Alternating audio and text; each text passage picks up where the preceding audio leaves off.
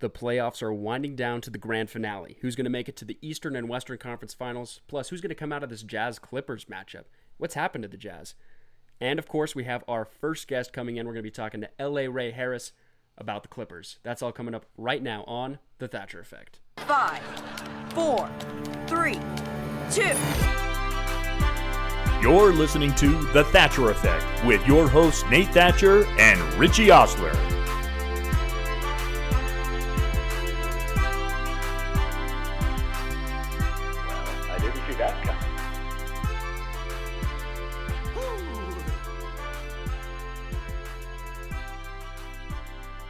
Round two is no joke. This is where we separate the pretenders from contenders. Get some skin in the game with DraftKings, the leader in one day fantasy sports. They're offering free to play pools every day of the basketball playoffs, offering players a free shot at up to $10,000 in total prizes every day. The best part is that it's free to play. DraftKings free to play pools are easy to enter. Just download the DraftKings app, go to pools, and choose from a wide variety of free contests for an opportunity to win cash prizes.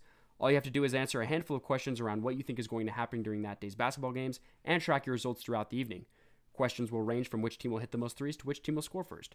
DraftKings is safe, secure, and reliable so you can deposit and withdraw your money at your convenience.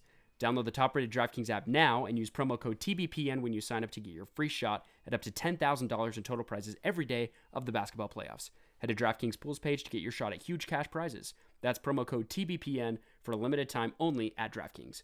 Eligibility restrictions apply. See DraftKings.com for full details. All right, guys, it's going to be a super fun episode this week. We're going to have our guest, LA Ray, coming in a little bit later, but we're going to get our take on some uh, playoff matchups going on right now, as well as diving deeper into that Jazz matchup with the Clippers. Man, just so tough right now, but we'll we'll break it down a little bit. Let's start off as always, Eastern Conference, Nets Bucks. So when Bucks when the Bucks like tied it up 2-2 um taking it back to Brooklyn, Kyrie got injured, super terrible. Um but now obviously looking at all the playoffs, major teams have injuries everywhere and I'm thinking this is a really big opening for the Bucks like for a team for a healthy team, like this is their year. And then vintage or should I say just KD showed up in ultimate fashion. Just one of the best games I've seen in a while. Drops a casual 49 points in like he played every single minute. He had 49 points, 17 rebounds, 10 assists, two blocks, three steals. Like insane. And just goes on an absolute tear against their defense, which by the way just seemed non-existent for whatever player they put up against him. They tried a bunch of different matchups and KD just roasted all of them. So, Richie, what stands out to you from that crazy game and going forward in that Nets Bucks matchup? I mean, honestly, like I feel like the Bucks did about as good as they could have done on KD. KD was just making a lot of really good shots. I feel like PJ Tucker was doing good um, for a good majority of the game, and then he kind of got into foul trouble late in the game, and they took him out until like the very end. Um, I feel like the main problem for the Bucks that game was actually their offense, especially towards the end of the game. Um, I feel like the Bucks should have figured out how to attack the Nets better, especially because like in the first couple of minutes of that game, you see that Harden is injured. Um, you know, he comes back, but he's not playing like he used to be playing, and obviously he's pretty hurt. Um, but the Bucks just kind of like they never really attacked that mismatch. And when they did, it was kind of like a stupid attack. Like I'm thinking of the Giannis post up on Harden at the end of the game where Giannis does a turnaround jumper. It's like, no, Giannis, you got to back him down into the paint and get an easy bucket because that's what Giannis should be doing. Um, and I, I feel like there were just kind of like a lot of questionable things that the Bucks have been doing on offense. Jrue Holiday is a really good player, and he should be doing better in this series. Um, he had 19 points in that game five. Um, Middleton had 25. Giannis had 34. They didn't get anything out of PJ Tucker, but that's fine. I mean, PJ Tucker was mainly in there to defend Durant. But at one point, the Bucks were running a lineup that I really liked, where they were running it with uh, PJ Tucker, Giannis, Middleton, Jrue Holiday, and Pat Connaughton. And Pat Connaughton's able to kind of get to his own shot. He's a great cutter. Um, he's able to get to the basket at times, and he's a good shooter. Um, so that lineup, you have Giannis as your five, and I feel like they were successful with that lineup. And then they sub Brook Lopez back in, um, and they take Pat Connaughton or PJ Tucker out. And Brook Lopez, for his life, cannot play basketball anymore. Um, I just don't think he's a good player. He can't shoot threes, and when he does, he's super inefficient. Um, I feel like he's not able to post up like he used to be able to, and just the spacing with Giannis, it just doesn't work. Um, I don't know. Those are kind of my takes. I think the Bucks didn't play their best game. I feel like the Bucks should have had that game pretty easy, considering they were up for most of the game. Yeah, and especially with we talked about it before. When you have two of those big three out, it's very possible for your team to win. And me personally, I think everyone else, all the other sports fans around the league, just really thought this was the Bucks games, the Bucks game to lose, the series to lose actually. And it was really surprising. And I think KD, like you said, he made um, eight of eleven contest like super contested shots, and that dagger three um, at the end was just nuts. Um, it was fun to watch him play.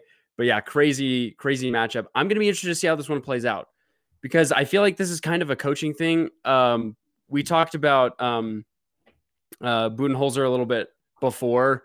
Um, he's like not that great of a coach, in my opinion. Yeah. And I feel like there's some things he obviously that they could do differently. I don't know if they need to talk to Giannis because, like you said, I feel like he's taking shots that just aren't his thing.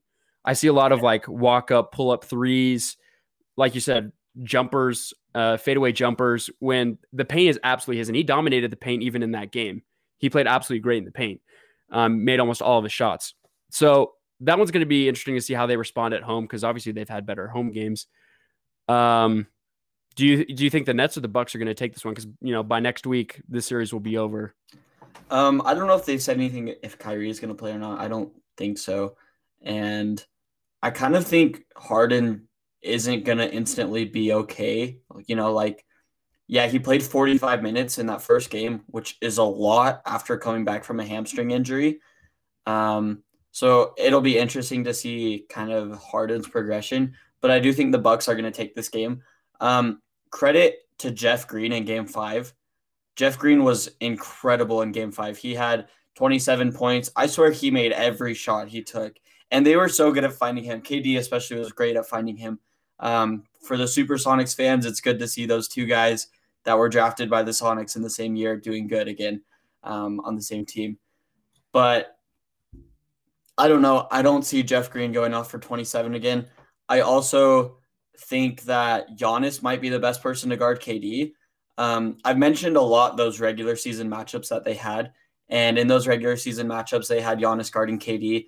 Um, I don't think I've ever seen anybody not anybody be able to contest KD's jump shot successfully besides Giannis. Um, and Giannis had a couple of blocks on him in the regular season. So I think we're going to see some Giannis on KD. That'll mean that Giannis's offensive role might change a little bit. Um, he might be more passive because he'll be a little bit more tired. But overall, I kind of think that would be a good thing for the Bucks. So I'm going to say the Bucks win Game Six, and then Brooklyn back back to Brooklyn for seven. I like that. I think this one's really up for the air. I do think Bucks win Game Six, but I have no idea who's what Bucks team is going to show up in Brooklyn in Game Seven. Um, if it's that same Bucks team, absolutely the Nets take this one. That Kyrie injury looks, it looked like a little gruesome. I don't know. Maybe that was just yeah. like the angle that they had on it when his foot is literally ninety degrees to the floor. But who knows? It could be like Donovan, and you know he'll play through it in some form yeah. or fashion. Bigger news though, that Hawk Sixers game, Richie. I know you missed it because you were oh, in man. physical attendance at the Jazz game, which is a really good excuse. But that was an absolutely crazy ending to a fantastic series that has gone on. When we were previewing these these matchups, uh, we we knew that this one was going to be going down to the wire. This one's gonna this one was going to be a long series. It looked like maybe in game two and game three that Sixers maybe take this one over they took those ones pretty easily. Felt like they controlled the pace. Um, Hawks take a really close game, and then they come back here, and it looks back like you know the Sixers are taking over again. Um, everyone seems to be fitting in their roles in those first three quarters. They're up 26 at one point in the third, have an 18 point lead going into the fourth, and the Hawks just go on a crazy run. There, I think Joel Embiid and Um, it might have been Harris or Curry. There was only Joel Embiid and one other player was the only two players that scored for the Sixers in the fourth. Seth, Seth Curry. Yeah. Yeah.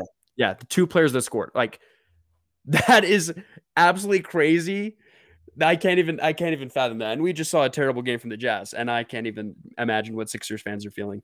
Um and Lou Williams, I felt was amazing in that fourth quarter as well. Um Lou Williams comes in, he made 11 straight points for the Hawks at one point and finished with, you know, 13 point or finished with 15 points on 7-11 shooting. Some big stats though, looking back at this game. This is the biggest playoff comeback in Hawks franchise history, the fourth biggest playoff comeback in NBA history. And when teams are up before before that game, when teams were up by 18 points or more heading into the fourth quarter in a playoff game, their record was 476 to 3. Um I think the biggest turning point was Ben Simmons. For a guy that really talks his way into a lot of conversations, he's trying to be a co-leader with Joel Embiid on the Sixers team. He just seems to be the guy that doesn't show up at the end. And obviously you can't count on him on his shooting. And the Sixers took advantage of him in the end. They foul him a lot in this series.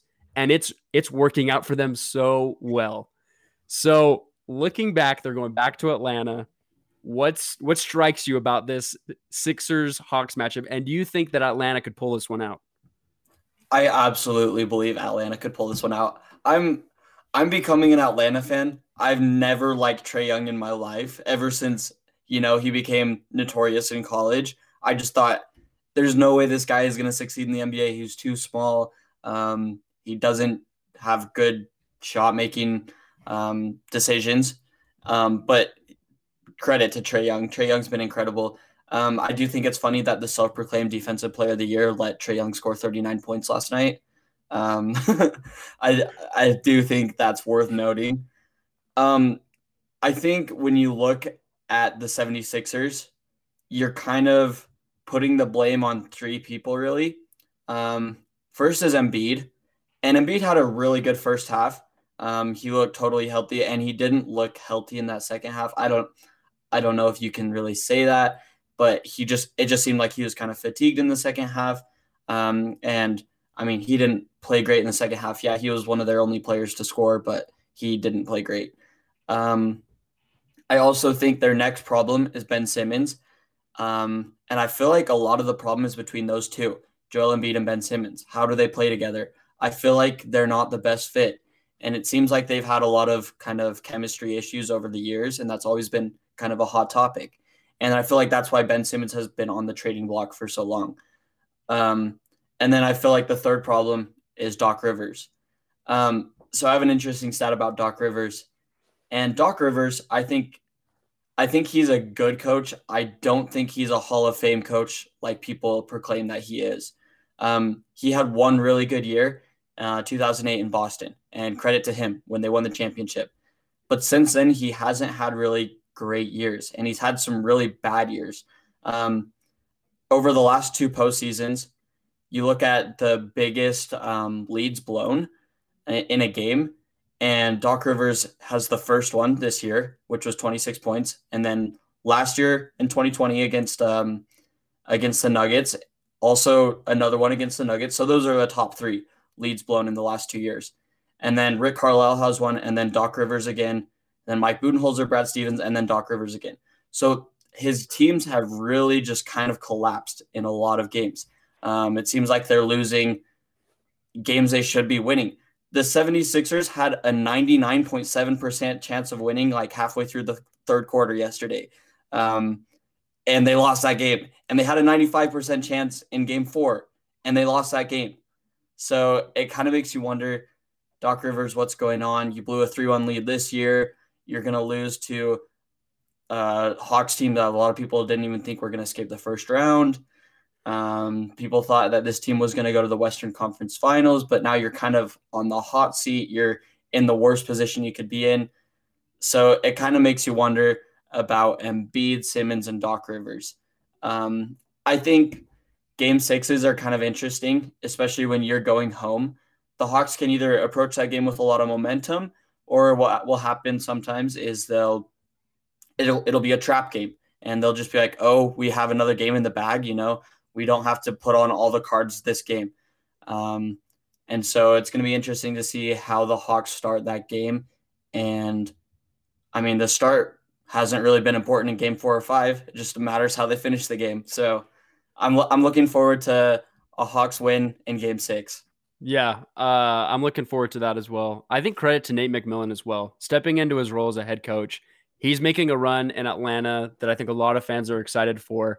He obviously deserves a place um, as head coach for a little bit. And I think the schemes and the adjustments he's making is obviously what's helping them win this game because, like you said, they're not starting off great at all. And throughout those middle quarters, it just seems like they're running out of gas. They're not making great decisions. But going down to the end, they seem to be the best team on the floor almost every time. And again, credit to all those players um, who are doing their jobs. And I, I, I have to agree with you. Like Trae Young is sometimes really hard to watch, especially when you're a fan of a team that's going against him. He's a foul hunter. I think he shot maybe, I think he got 20 points from free throws last night. Wow. Um, which is crazy. That is absurd. um, but again, you you like the hustle from him. Again, I might not agree with how he plays his game. I may not enjoy it. But being that young of a guy and leading this Hawks team to a potential Eastern Conference Finals is pretty is pretty insane. Um, because not even our young superstar and Donovan, it, we haven't even made it there yet. So going into this Jazz Clippers matchup, very different episode than what we talked about last week. Because last week at this time we were up 1-0. Now we're down 2 3 on the verge of elimination. it's a very different scenario. Um, I felt like in game one, we talked about it before, a rough start. They find a way to finish that crazy game, crazy block. Game two, they found a rhythm in the third quarter, up 21 at one point. They go up to blow that lead with about five minutes to go in the fourth uh, as Reggie Jackson just continues to go off from three. And they find a way to come back and win that one on defense, as well as hitting some crazy shots on offense. That Ingles three in transition, like everyone just leaves them wide open. Um, uh, another really good sealed game, and the Jazz go up 2 0. In your mind, Richie, after those first two games at home, how did you predict this series going? Um, a lot of my prediction was based on when Mike Conley came back. Um, and so I didn't think we were going to put Mike Conley back in until we lost a game. So I kind of thought we were going to lose game three, put Mike Conley back in, and then they'd have to adjust and we'd win game four. Um, because Mike Conley adds so much to this Jazz team. He's great. Number one, what the first thing I think we're really missing with Conley is a secondary ball handler who can get the ball to Gobert because we have nobody who can get the ball to Gobert. I think Donovan had one oop last night in game five. And I feel like other than that, like we just have not done a good job at exposing their smaller guy on Gobert every time. Um, and Mike Conley excels at that. He's really figured that out with Rudy Gobert this year. So I feel like that's something we've really missed. Um, I think if we would have had Mike Conley earlier in the series, I think we possibly would have gone up 3 1 or maybe closed out the series. Um, but because Mike Conley hasn't returned yet, it really makes you wonder um, if this Jazz team is going to win a single game um, for the rest of the series. And I don't know. I feel like we've mi- really missed Mike Conley, but in other ways, we just haven't played well enough. Um, I think part of that is because Donovan is injured, and it's pretty apparent that Donovan is injured and that he he's hurting out there. And the best therapy you could give him is to have him play less time and put a secondary ball handler out there, put somebody to run the ball um, when Donovan's can't be on the court. And I feel like we've really missed that this series. I think if we had Mike Conley, this series would be completely different. I still think Kawhi and Paul George would be really good. Um, and I feel like we haven't figured out how to stop them on defense yet. But I still think we'd outscore them pretty much every game. Um, and I feel like that's what the Jazz have done well this year. Our defense has been, I mean, it's been like a top five defense, yeah, um, in the regular season. I think it's different in the postseason when um, you kind of exploit different mismatches a little bit more, and I feel like people are really um, good at playing. I feel like the Clippers small ball has been really good, and it's been the perfect offensive scenario against Gobert. Um, and so in that sense, I feel like we've really, um, we've really kind of not been great on defense. But I feel like when we have Mike in, it takes a load off of Donovan, and it takes a load off of Joe. And then when we have those three guys going, um, successfully playmaking as well as hitting shots, I feel like the rest of the Jazz just kind of it just kind of works, and everybody starts making shots. And I feel like we would outscore this Clippers team every single game. Again, without Mike Conley, I don't I don't know if we can win another game. Um, I'm praying he plays in Game Six because we we really need Mike, especially with Donovan injured. Um, but yeah, the Clippers are a really good team. You they, I don't know when Marcus Morris decided to turn into prime Carmelo Anthony or when Reggie Jackson turned into Michael Jordan, dude, but they've been incredible. yeah, the supporting cast of the Clippers has by far exceeded, I think, all of our expectations, especially as Jazz fans, because we've been used to seeing our supporting cast play an absolutely crucial role in a fantastic regular season. And you look at our starting five compared to their starting five, and you just have a lot of different guys that can just blow up on every given night. Like even look at last night in that first quarter, Bogdanovich was just an absolute torch. When the little logo comes up on the bottom of TNT and says he has 18 points on six of six shooting from three, you think, oh wow, the you know we should probably be up by 20, and yet we're only up by five after hitting 17 threes in the first half, which I think really shows how much our defense as well is. It, it seems kind of like at a standstill. I'm looking at a lot of our offensive ball movement, especially like you said, we're we're missing a prime ball handler in Mike Conley, and it just seems like um, guys like Joe Ingles and, and Royce O'Neale, two guys that have been known to, you know, not shoot open shots, to pass up on those. It just seems like a lot of the times the offense is at a standstill, and it seems like there's more pressure on Donovan, who's standing on one leg, to carry this offense um, even farther than it's capable of. I, I, think it's been very interesting to see what Ty Lue was doing. I feel like he was moving his rotations or, or his lineups around a lot in those first two games to really try and figure out how to defend against these guys well, how to score against these guys well. The small ball lineup was deathly, and I think especially yesterday in the second half against the Jazz. It just seemed like they found the pockets that were just right um, to take away from who the Jazz had on the floor at particular moments. I think they ran the exact same play like almost two or three times in a row going down the stretch. Paul George drive to the basket, kick it out, wide open guy in the corner. Almost all their guys can shoot threes. We know that from this series. Has there any has there been anything on defense that has made you kind of point out the struggles in the Jazz, something that's made you worried? What do you see from what's going on on the defensive side of the ball? Um, there's a couple things I've seen. I think the Clippers have made a lot of impossible shots. I feel like Reggie Jackson had some impossible shots last night, as well as Marcus Morris. That's why I said they were Carmelo and Michael Jordan last night. Um, just the way that they were playing. I do also think that the Jazz could be better on defense. Um, their small ball has been really good, but a lot of times when they're running their small ball lineups, um, I feel like they're not running with five shooters. Um, I think sometimes Terance Mann isn't a shooter. I don't think Rondo's a shooter, and they were running that a lot last night. Um, and I love it when they put Zubac in because it allows Rudy to play in the paint. Um, but I just think I feel like the Jazz just kind of have to live and die by the Terance Mann three. You know, um, I feel like Rudy being on him and just kind of leaving him open is it's kind of a win. Um, Terance Mann might not hit all of his shots, but as soon as you start um, kind of chasing him around, and as soon as Rudy can't be set where he wants to be and be able to help, that's when they're able, able to attack the basket. That's when they p- completely take Rudy defensively out of the game. Because when it comes down to it, Rudy is the Jazz's offense. Um, he's the quarterback telling everybody where to go. Um, he's the guy making the good switches, um, being able to um, guard pretty much anybody, um, and being one of the best help defenders in the NBA. So I feel like really just the Jazz just kind of haven't figured out how to make the most out of Rudy on defense. And I kind of think you make the most out of him by just leaving somebody open, um, especially if they're playing their small ball. And I think everybody else just kind of has to face guard. Um, I think Royce and Bogey and Donovan and Joe, I think they just have to always be in the faces of whoever they're guarding. They have to deny the ball a lot, um, not let any, not let the Clippers get anything easy.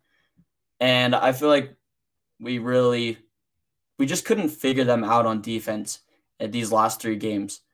And credit to Ty Lue because it seems like his adjustments have really been genius. And this is kind of where the narrative of Rudy Gobert gets played off the court in the playoffs comes into hand. And I don't think it's 100% on Rudy.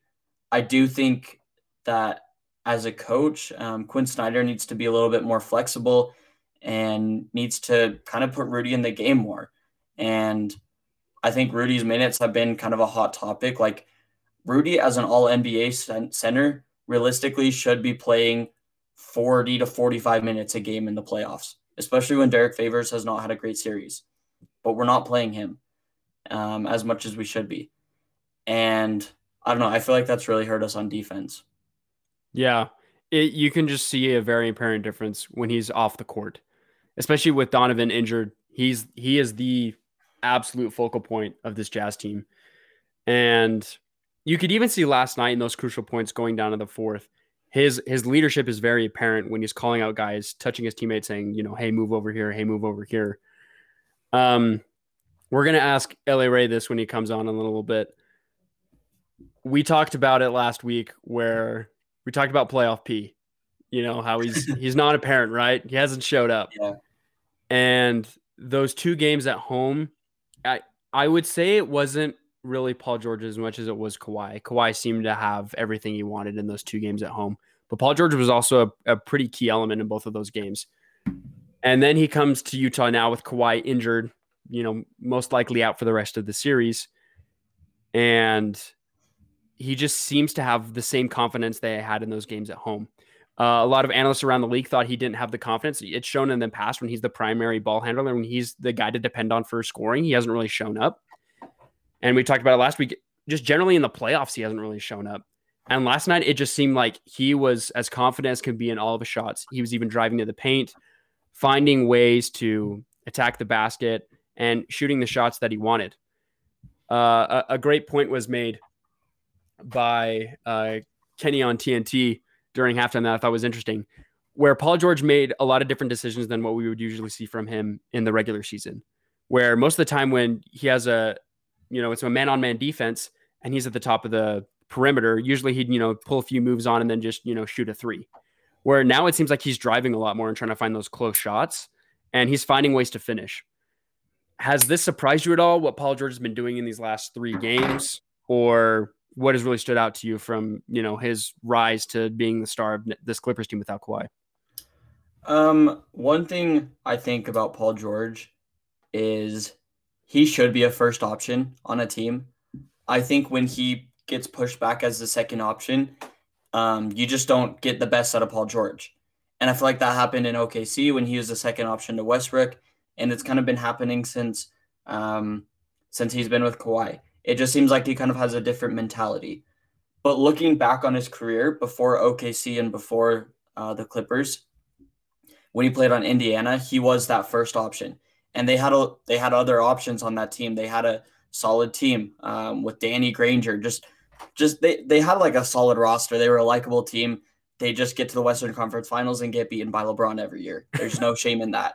They were a good team, um, and I feel like Paul George was playoff P because of who he was as a first option. So looking kind of looking back at his career and looking like okay, he's a legit first option. His teams have had legit success when he's been a first option. And kind of looking right now, it's like, okay, he's just doing what he did earlier in his career. Um, he hasn't really digressed and and like he's I don't know, like he's not less physical. Um, he's still just as athletic. Paul George isn't that old. Um, and so I don't know. I think the Clippers are really getting their best out of Paul George when Kawhi Leonard goes down. That being said, I do think Paul George is a stoppable player. Um, I don't think he is unstoppable like LeBron or Kevin Durant or Luka Doncic. Um, I think you can scheme against Paul George, but when you make him, if the Jazz make him the focal of our defensive scheme, I feel like that's when their other guys are going to get going. And that's why the Clippers have been so good. Um, I had this conversation last night. Um, somebody said to me, the Jazz really just have to focus on shutting down a couple guys tonight, just Paul George, Reggie Jackson, and Morris. I was like, the thing about the Clippers is they're so deep, um, and you never know who's going to go off. You don't know if Luke Kennard is going to get 18 points, or um, you don't know if Batum is just going to hit every single three pointer because he seems like he's always open. Um, and I feel like that's where the Jazz have really struggled is because, you know, you're letting your stars play really good, but they're also letting their role players play really good. And you kind of have to choose between one of their two. Yeah, I feel like that's what's been happening with um, all those big market teams.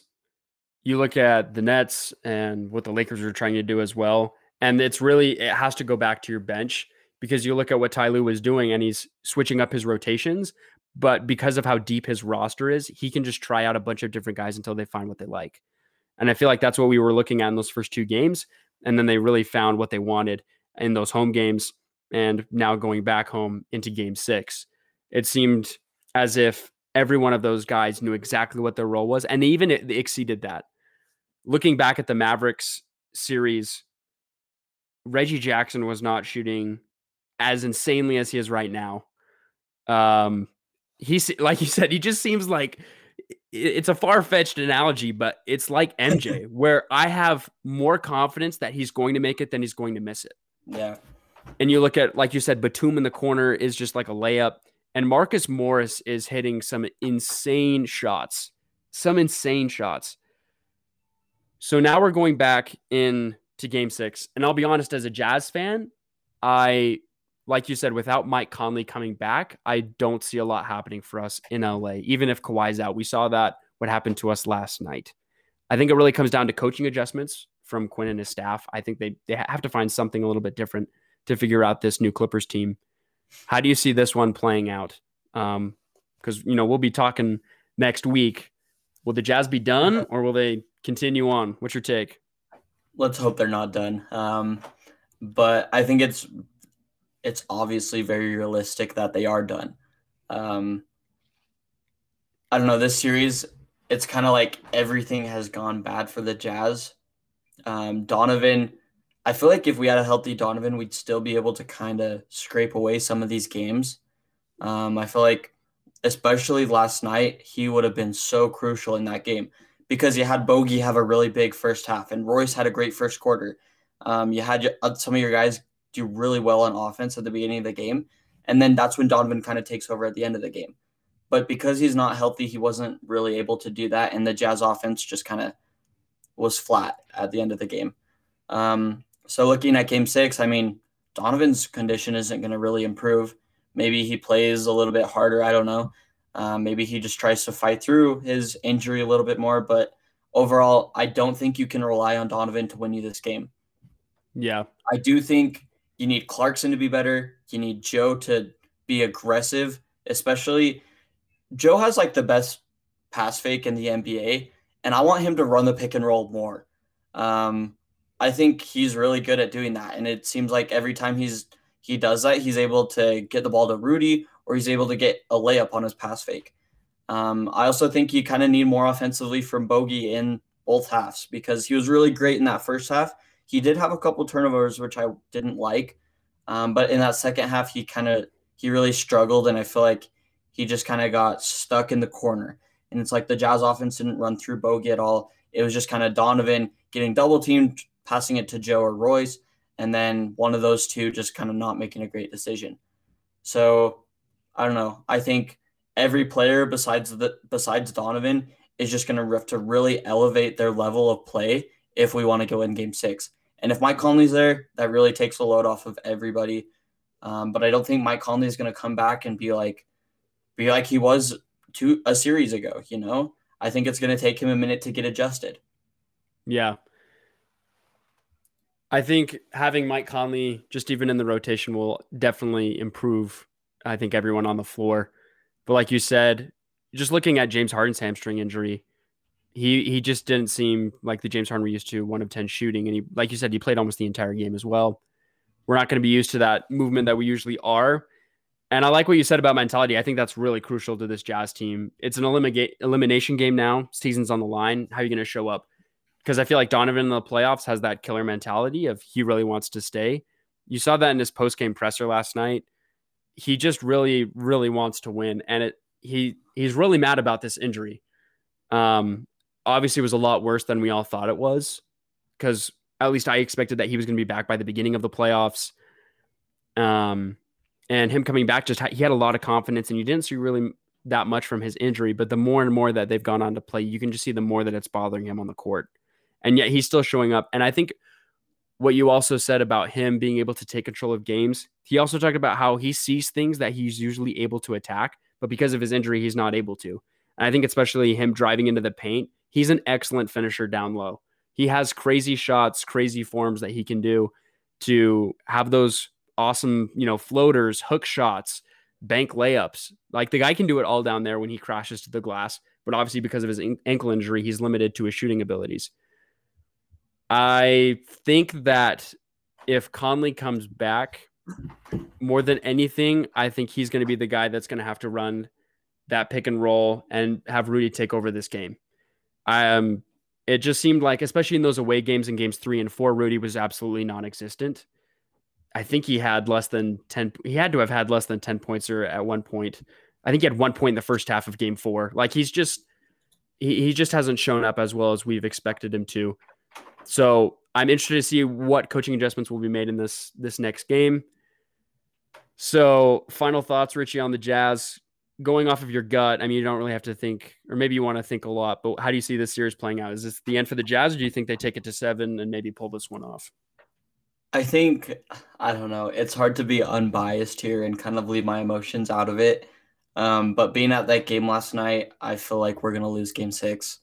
Um, but what do I know? I don't know. Surprise me. I hope the Jazz surprise me. I genuinely hope I'm wrong. yeah, I I literally could not agree with you more. Uh, waking up this morning kind of feels like the season already is over in a way. I don't know. It's kind of weird to say. Yeah. But uh, I really do hope the Jazz surprise me as well. Um, so yeah, let's let's see how this one goes out. Next up, we got our interview with L.A. Ray. So we're gonna get his take on the Clippers and what he thinks about this series as well.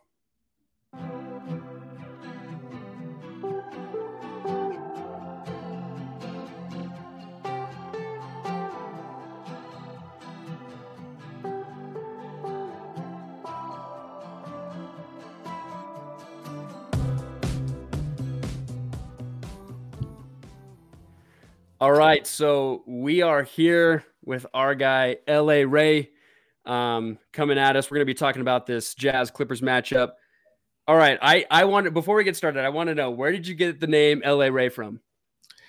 Well, it's kind of funny that I'm originally from uh, Detroit, Michigan, and uh, when I met my current wife, oh, back in 2012, somewhere around there, when the Lakers were uh, playing the Boston Celtics in the um, NBA championship. And I've always been a Laker fan first, and this was before the Clippers even got to LA.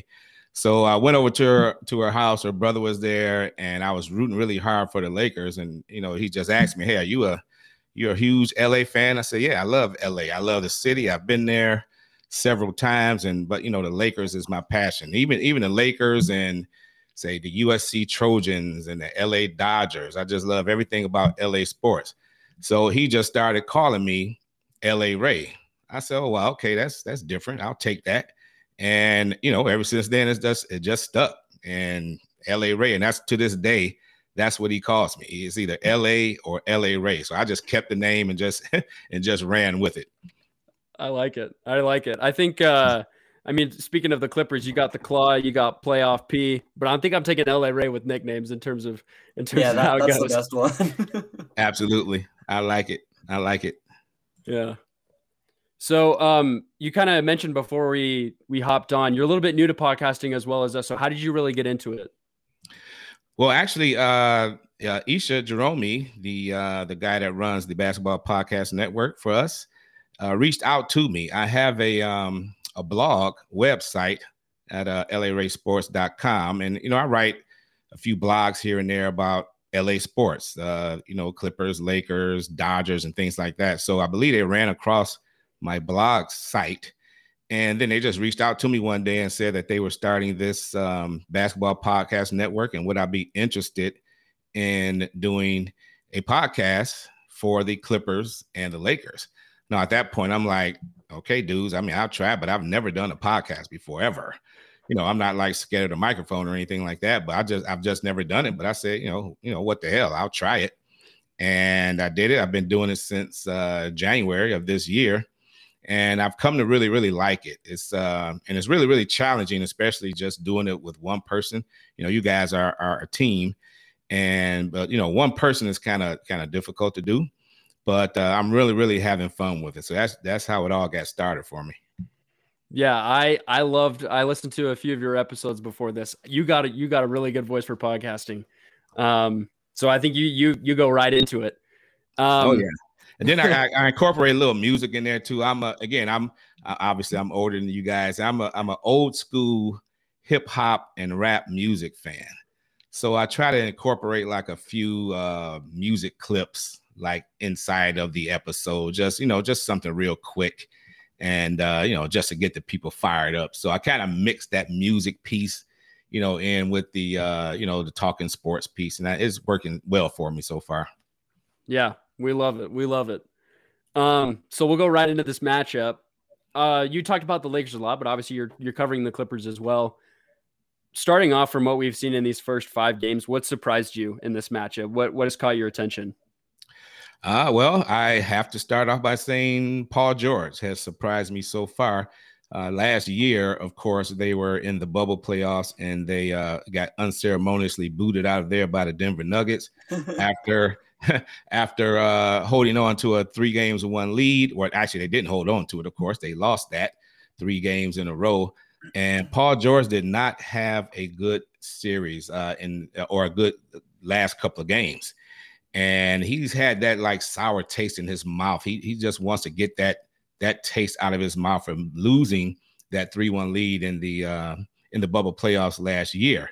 So, and then of course he and uh, Doc Rivers, who uh, was booted off the as a coach of the team, they had a couple of words back and forth on Twitter you know, Paul George seemed to think that Doc Rivers wasn't using him uh, to his fullest potential or whatever.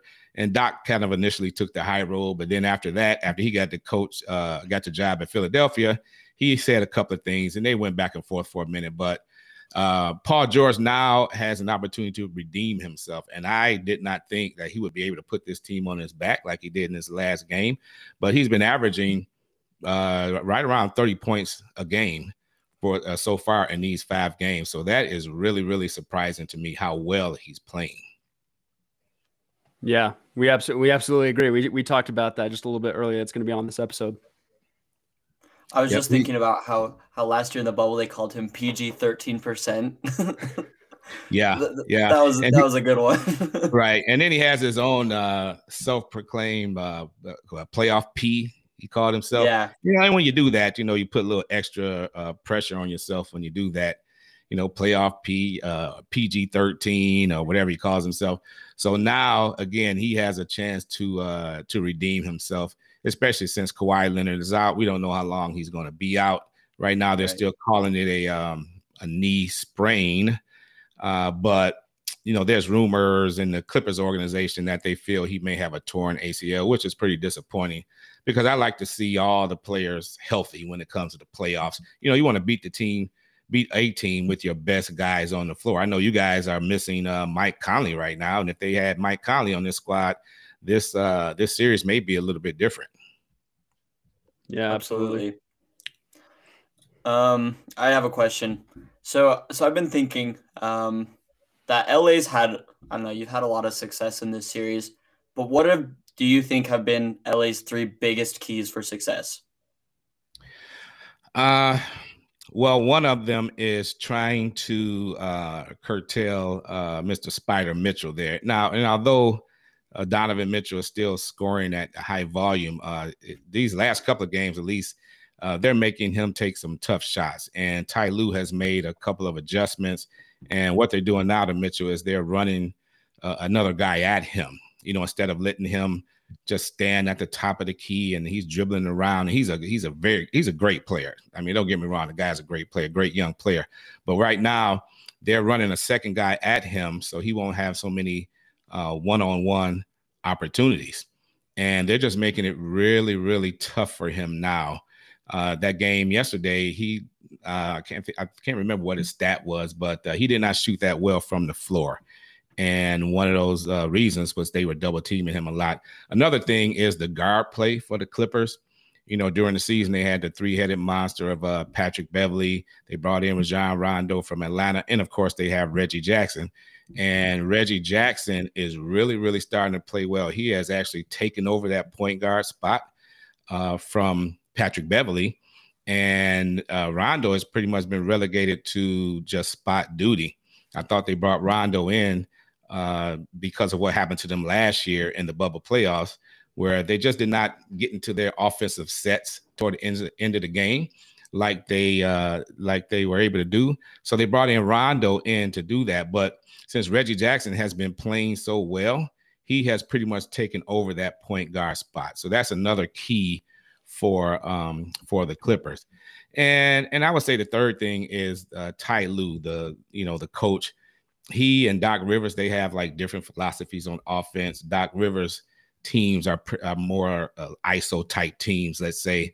But um, Ty Lue kind of lets his team free flow a little bit more. You see more three point shots being uh, being put up there, and the team just the offense just flows a whole lot more uh, smoother with uh, Ty Lue as coach. But now that's going to be tested now that um, Kawhi Leonard is out. Again, they had that good game yesterday, but we'll see if they'll be able to keep that up when they have a game six at the Staples Center. Yeah, I we we talked about that as well earlier. It, it just seems like all those guys have really stepped up. Absolutely, absolutely. And then you know you have guys like uh, Marcus Morris. Marcus Morris Senior. I, I, call him the the better Morris. Although again, I like them both. I'm a I'm a Clipper Clipper and a Lakers fan, but uh, the Lakers have the and I'm not gonna say the worst Morris. You know, Markieff is is pretty good too, but Marcus Morris Senior is the uh, he's the uh, the better of the two Morris twins and he was on fire. I mean, that dude was last night. He looked like Carmelo Anthony in the prime. he sure did. I mean, he kept them in the game in the first in the uh, first half because Utah, those dudes from Utah, man, they they come out firing. I mean, Bogdanovich. I mean, six threes in a row, really. And you know, then you know, Spider Mitchell, he can shoot the three. Uh, uh Ingles can shoot the three. Um, uh, they just have some great shooters on that team, and again, they're playing without Mike Conley. So it was a it was a very very interesting game. I kind of looked at it as like now you guys are probably too young to remember this, but you remember you know who uh, Marvin Hagler and Tommy Hearns was the boxers from back in the mid '80s. They had a boxing match where they called it the uh, best three rounds in boxing history. They just came out going, you know, like blow for blow, blow for blow. That's how these teams came out last night they were shooting threes all over the place. And my first thought was the Clippers are not going to be able to hang with this. You know, in the second half, you know, Utah probably just come out and just start hitting even more threes and just run away with it. But to the credit of the uh, Clippers, they hung in there, and then they actually turned the tables on Utah, and um, and they played a very good game. So I'll be honest, I wasn't super familiar with a lot of the role players on the Clippers before this series. Um, looking before the series, I thought the Jazz have to shut down Paul George and Kawhi Leonard. But I really feel like the Clippers have gotten the most out of their role players. Um, who do you think has especially stepped up in the postseason as a role player? Well, it's funny you mentioned that because during uh, this entire when I've been doing this podcast, I've been riding Luke Kennard for like the entire season. You know, with me being from uh, originally, I'm from Detroit. I don't know if I mentioned that, but I am originally from Detroit. And so I know a lot about the Detroit Pistons. And Luke Kennard was the number one draft pick of the Pistons the same year that Donovan Mitchell came yeah. out of, uh, I believe, Louisville, right? Mm-hmm. But Stan Van Gundy, he was a coach at the time. Now he's he got unceremoniously booted out of New Orleans already. He's a horrible coach. He's a horrible coach and a horrible talent evaluator. But he chose Luke Kennard in that draft over Donovan Mitchell. And when that happened, I'm like, dude, are you crazy? Donovan Mitchell, he's a he's a beast. So I've been kind of riding him. And then Luke Kennard last year signs that $64 million four-year extension, you know, that Steve Ballmer gave him. You know, I looked at like, you know, Luke Kennard just walked into the office in the in at nighttime and just got into the safe and stole 64 million. So I've been riding him all year. But now he's starting to play well. He's like a key guy coming off the bench. He has confidence now in his shot, and he can shoot the um the three ball, of course. If he can't do anything else, he can shoot that three when he's open. So he has been very, very a key in uh, the Clippers' success in these last, I would say, the end of the Dallas series is when he started playing really, really well. And then that has come over to this uh, Utah Jazz series as well. So he's going to be a, a, key cog uh, moving forward. And then another guy, Terance Mann, you know, that dunk that he got over the uh, I call him the uh, French Riviera or Rudy Gobert you guys have over there.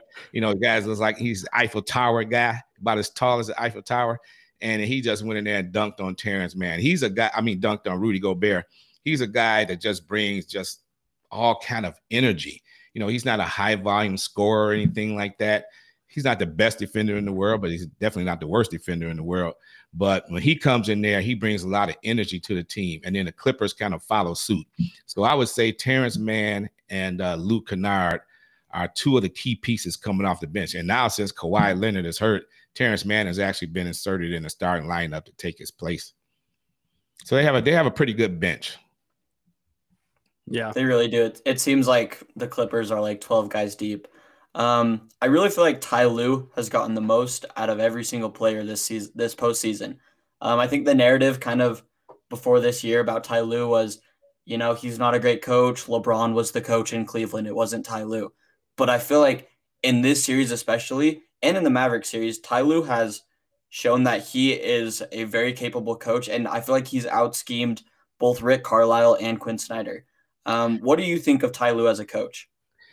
Uh, again, if I compare him to Doc Rivers, uh, if I had my preference, I would prefer Ty Lue, uh, only because of his offensive philosophy. And you know, he did have that that um, negative moniker, I guess you would call it, back when you know when LeBron James won the title in Cleveland. You know, it wasn't Ty Lue. Ty, Ty Lue didn't do anything to win that series. This is what people say. You know, you just yeah. roll the basketball out, you give it to LeBron James, and then LeBron James just, you know, facilitates and gets people involved, and that's why they won the championship. You have to have a you have to have a coach that would be able to um, mold these players into uh, a team and then play up to their strengths. And that's the strength of uh, Ty Lue as a coach. I, I, think he really, really brings that to the table, and he's bringing that to the LA Clippers right now. He's letting Paul George play the Paul George type of game. Now, Paul George is not just going to go out there and just do whatever, you know, whatever the hell he wants. Like I say, he told Doc Rivers pretty much, or he complained in the press that he didn't like the way he was being used. But Ty Lue's coming there and say, okay, Paul George, he he plays this specific kind of way. He likes a more free flowing offense as opposed to an ISO type offense, and he's letting them play his game. And then the rest of the uh, the Clippers, you know, he's letting him do their thing. Whatever their strengths are, he utilizes that to to the best of uh best of his ability. So I think that's what he brings to the uh, to the table for the Clippers. And I think that's really what the Clippers needed after they uh, parted ways with Doc Rivers last year. Yeah, and I think his coaching style has been definitely apparent in this series with the Jazz. He's been making some really big adjustments, I think, against this Jazz team that's been really solid in their lineups. But because of the depth of the Clippers, they've been able to rotate their guys and have been able to find those key matchups that Ty Lue really wants as a coach. So, and I, I think those matchups have been super beneficial for you guys in the last three games as you guys have just won three in a row. Um, yeah, absolutely. And uh, and and you know what? The actually the uh, there's some pressure on Ty Lue as well because if they don't at least make it to the Western Conference Finals, as we all know, the Clippers as a franchise has not made it to the Western Conference Finals at all in their history, not even when they were in San Diego. And they've only been in Los Angeles since 1984. So if they are able to beat the Jazz tomorrow in the Staples Center, then they will reach that milestone at, as the Western Conference Finals. But let's say if he comes up short and doesn't make it, and next year they don't know whether you could because uh, Kawhi Leonard is uh, he has a player option. Kawhi Leonard can walk out the door next year if you want to. Now that may change, even change now, especially if he has an ACL injury, he may be forced to just stay there. But Ty Lue has a, I think he has a lot of pressure on him because if he does not win, you know, the, the fans in Los Angeles, the Clippers fans are going to be very disappointed. The Laker fans will be jubilant, jubilant. I tell you what, guys, I be on Twitter a lot, and the trolling that goes back and forth between these two teams is just it's unbelievable. The Lakers fans in LA, they can't stand the Clippers. You know, they don't even call them the Clippers. They call them the the flippers or or or or they would say, you know what, this team needs to to move out of Los Angeles and you know move to Wichita, Kansas, or or Bismarck, North Dakota, or something like that. And then the Clipper fans will come back and you know and say, uh, you know, the Lakers are they're they're trash and LeBron James is trash and all of this. And then the Lakers will come back and say, well, we've won 18 championships and you guys haven't won any. And I'll I'll may chime in. It's sort of like I'm like a mediator. I'll chime in say, well, the 18 championships you won, Lakers, that's beautiful, or 17 actually. That's beautiful thing, but it doesn't have anything to do with this year. You know, Magic Johnson's not playing in this this series. You know, Kareem Abdul-Jabbar is not playing. You know, Jerry West is not playing. So those those championships, 17 or 18, whatever it is, that's a beautiful thing, but it has zero to do with what's happening this year. So I kind of be like a uh, a mediator type guy. That's why I wanted to do this podcast with both teams because in Los Angeles, you will ne- you won't find too many fans who like both of these teams or will root for both of these teams. It's either the Clippers or the Lakers, and that's it. And I'm one of the few guys that's kind of like in the middle, so kind of call myself a, a moderator for these two teams or a mediator, I should say. Yeah, I, I, like that because that's definitely an interesting take, especially coming from a rivalry standpoint. You don't really see most people like that who can, you know, stand in the middle of two rivalry teams, which I think is a very interesting concept. Um, going going to these final two games against the Clippers and the Jazz, how do you see this one playing out? Do you think the Clippers are going to make it to their first Western Conference Finals? Do you think the Jazz may surprise everyone? Well, before last night's game, I would have said that the Clippers would not make it to the Western Conference Finals. But watching that game last night and seeing the way that they played and seeing the way that Paul George played, and that by the next game being in the Staples Center tomorrow night, I really think the Clippers now will make it to the Western Conference Finals. And I mean, it's like they have to. It's, it's like the pressure is on right now. They may not have as good of a chance moving forward, or who knows? Because who knows what's going to happen to uh, Kawhi Leonard. So tomorrow night, the Clippers are going to come out on all cylinders, and also you have the crowd factor because tomorrow is the first game in LA where the whole arena would be open. All of the COVID restrictions in California has been lifted. So instead of eight or nine thousand being in the stands, you're going to have whatever the Staples Center holds 18, 19,000, whatever it is and those fans are going to be raucous and rabid and they're going to be loud you know and i think they're going to they're going to help the clippers to victory over utah. It'll be a close game. And the clippers actually have a little you know especially paul george you know he he may have a little bit more playoff experience than say some of the utah players have. So it should be very interesting. But yes to answer your question yes i do think the clippers will finally finally make it to the western conference finals. I think from your standpoint, being a fan of both LA teams, it's kind of like a win-win, or I guess a, I guess a win-loss every season. Obviously, last year Lakers win the NBA championship, and this year most likely the Clippers are going to make it to the Western Conference Finals for the first time in in the organization's history. Um, looking looking back at this entire season from what has gone on, do you think that up to this point, you know, even only up three two in the second round, do you think it's been a success so far for the Clippers? or do you think they they really have to go farther for them to say, okay, you know what, this was a successful season?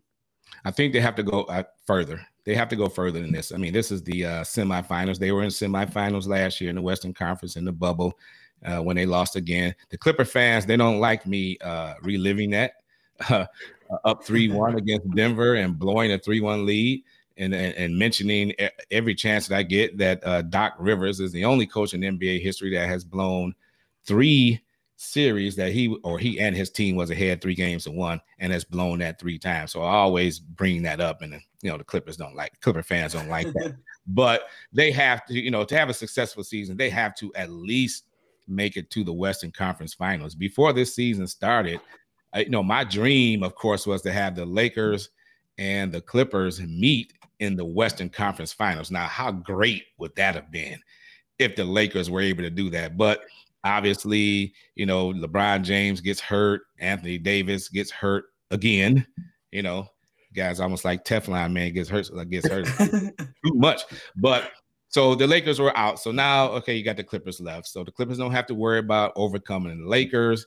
They, you know, if they close out with Utah, then it, of course now you have to run into the Phoenix Suns, who I underestimated all year long, and see what they can do with them. But they have to make it to the Western Conference Finals at least in order for this to be a successful season for the Clippers. Yeah, uh, we we thought the same thing as Jazz fans going into the playoffs. Is that that's really the goal that we thought would be good for them to kind of look at a successful season. Um, you have a lot of content coming up. I mean, as a as a Lakers guy, that would have been awesome to see the two Lakers match up in the Western Conference Finals. I think you would have had a, some great stuff for your podcast coming up. But either way, I think you've got some good stuff coming up. Where can where can some people find you to listen to your episodes? So uh LA Courts Courtside Pod again is part of the Basketball Podcast uh, Network, just like you guys' podcast is uh, affiliated with them. And on Twitter, you can uh, follow the podcast at LA Courtside Pod.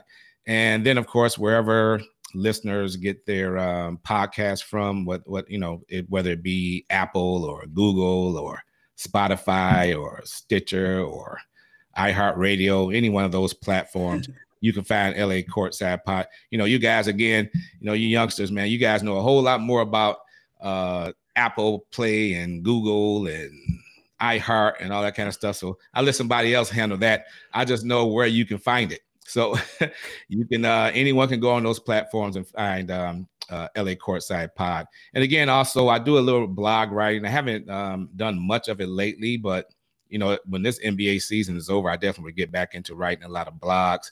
And uh, my blog site is uh.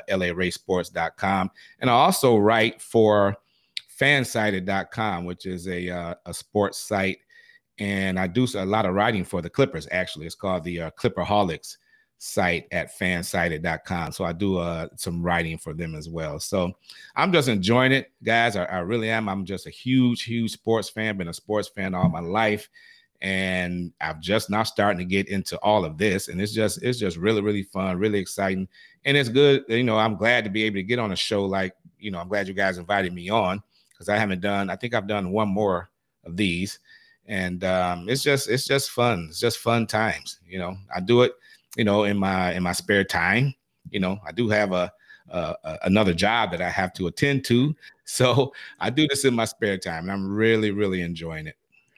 Yeah, we we understand the exact same thing. We're you know full time college students when it comes to it and trying to work on the job, but there's just something about sports that just brings everyone together, and it's so fun to talk with people all over who love different teams, and we can just bond over this. So honestly, thank you for coming in. No problem, guys. No problem. And uh, you know, you guys want to have me on in the future, I'm uh, definitely open to it. And I may be reaching out to you guys once I get this technology piece together and you know, sending the link to this, how you guys have me on camera. And I was kind of worried about that today. I, I don't know how I'm going to look on camera, but I'll have to be on. So I'll be on. And here I am. So I, I thank you guys for having me on. And, um, and I wish you much success in the future. Same to you, man. Thanks for coming on. Okay, no problem. You guys have a great day.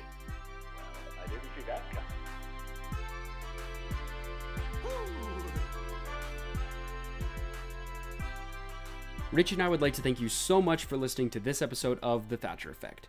If you like what you heard, please make sure to subscribe to future episodes and invite your friends and family to join us on the ride on Apple Podcasts and Spotify.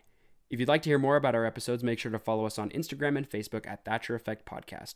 We'd like to thank Money Wizard for the intro music, LA Ray for guest appearing, and the Basketball Podcast Network for hosting us. We'll see you next week.